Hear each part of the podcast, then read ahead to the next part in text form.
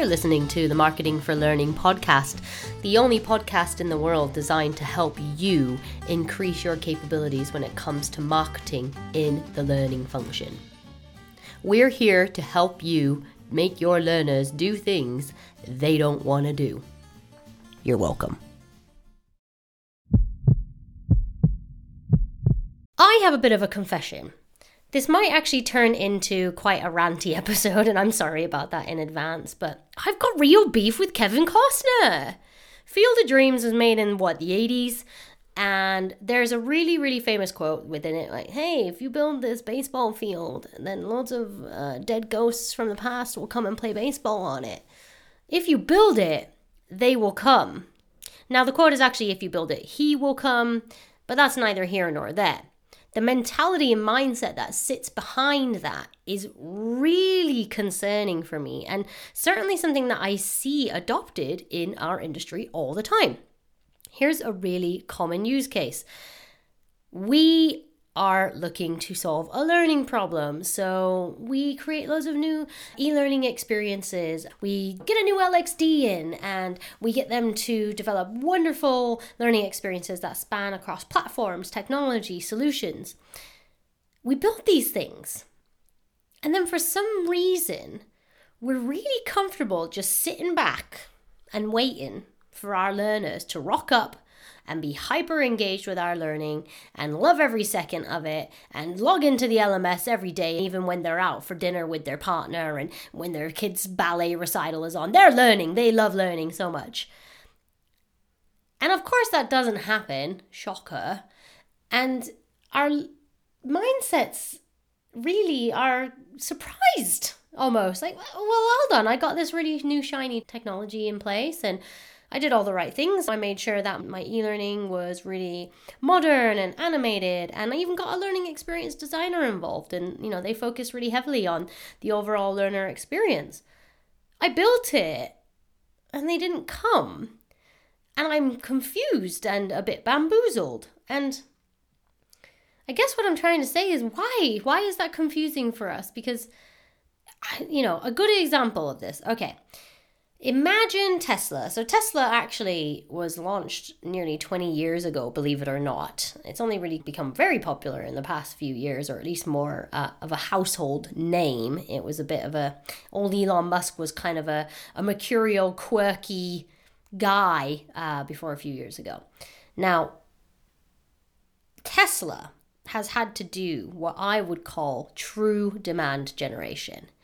They didn't just decide, oh, we're going to go and launch Tesla in a new country and we're going to build out our showrooms and we're going to put our snazzy cars there and we're just going to wait for people to come and look at our cars. And then, of course, they're going to buy the cars because the product's awesome and they're going to buy it, right? Wrong. No business ever would do that because they know it would be absolute suicide for them.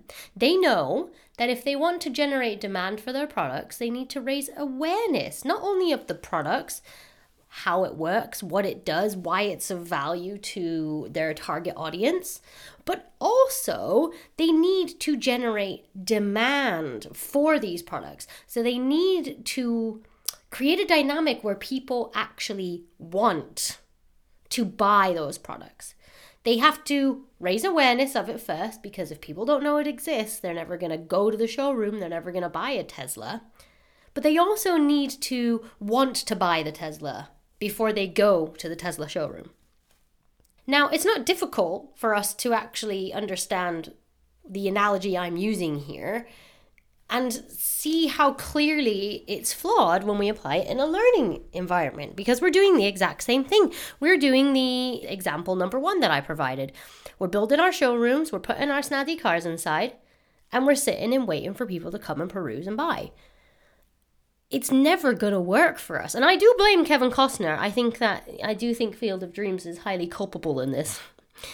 But in all honesty, seriously, you know, this is something that we do need to think about and we do need to consider how we can truly start to generate demand for our learning content. And you might be sat thinking, like, that's absolutely ridiculous, Ashley. you know, I've got a lot of compliance training. There's never going to be demand for compliance training.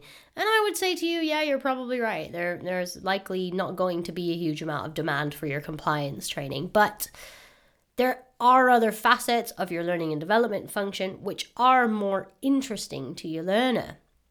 You just need to tailor your approaches to speak to them, to align with their wants and needs you need to put energy into raising awareness of what your learning is, how it helps them, what the benefits are, and then you need to get them to truly want to do it. And that's where it's really important, um, and something we've talked about before, where this, you know, we don't want to under promise and over deliver, and we don't want to over promise and under deliver. You know, I actually think the latter is way more detrimental because you can really lose people's trust very, very quickly if you overpromise and underdeliver. Imagine if Tesla was going around saying, yeah, this is one of the fastest cars on the market, highly innovative, fully electric. You can charge it in 30 minutes in one of our power stations. Have you realized yet that I've been researching Teslas a lot recently? But seriously, you know, my point stands that if you then bought a Tesla and it didn't go 0 to 60 in 3 seconds and it took 5 hours to charge instead of 30 minutes you'd be pretty annoyed same applies to your learners. If they are being promised the world with the learning that you have to offer and it's hugely disappointing for them for whatever reason which we we don't need to get into the why but you need to make sure that you're positioning yourself right so that you're you know you're aligned with what it is that you truly have to offer. What Kevin Costner neglected within Field of Dreams is essential when it comes to marketing. If you build it, they will come. We know that doesn't work. The Tesla analogy I used is another prime example of that. We, we know no business in the world is going to build up a shop floor and wait for people to show up without any awareness or understanding of the business or the products that it sells. It's that simple, guys we cannot set up shop and expect our learners to come a flocking. So, we've got to focus on generating demand in many cases. This is about raising awareness. This is about focusing on nurturing our audiences and understanding that this decision making process that they go through it takes time it spans multiple touch points, it covers multiple campaigns, many pieces of content, and should encompass pretty much any marketing efforts that you undertake that are going to help to generate buzz, raise awareness, increase overall learning brand recognition, and build trust with your learning brand. Ultimately, what we're trying to do is instead of just going hard with the marketing and sales sell, i.e., hey, here's some learning, go and do it, versus, you know, here are the benefits, here's how learning is tailored for you, here are the different types of products that you've got, here's why it's beneficial, la di da di da. We can't just go hard in with the sale. So, what we're trying to do, I guess, in marketing terms, is create a predictable pipeline of learners going to your learning platform or wherever it is that your learning programs are housed. But what we're initially trying to do is raise awareness and then keep people engaged all the way through to conversion. And then again, how do we even continue with advocacy from there? If you want to do true demand generation, understanding your audiences is at the core of that. So, if you haven't listened to our episode on personas, please go back and do that now because demand generation instead of instant quick kill hard sell.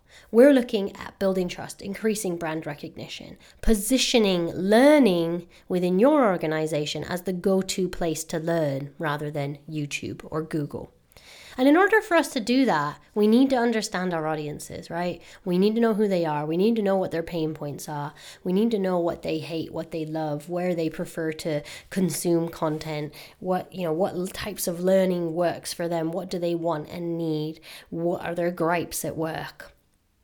Another question I love that we don't ask enough is what questions do they have? Because really, when we're trying to connect and engage with people, we need to be answering their questions. You know, at the very early stages of a buying funnel, most people just have questions. Well, what is this? Why is it for me? How does it work? What is it? There's going to be FAQs for your learning. And so, if you want to generate demand, you want to raise awareness, you need to start answering their questions and educate your learners not on the fact that learning exists, but the fact that your learning is beneficial to them.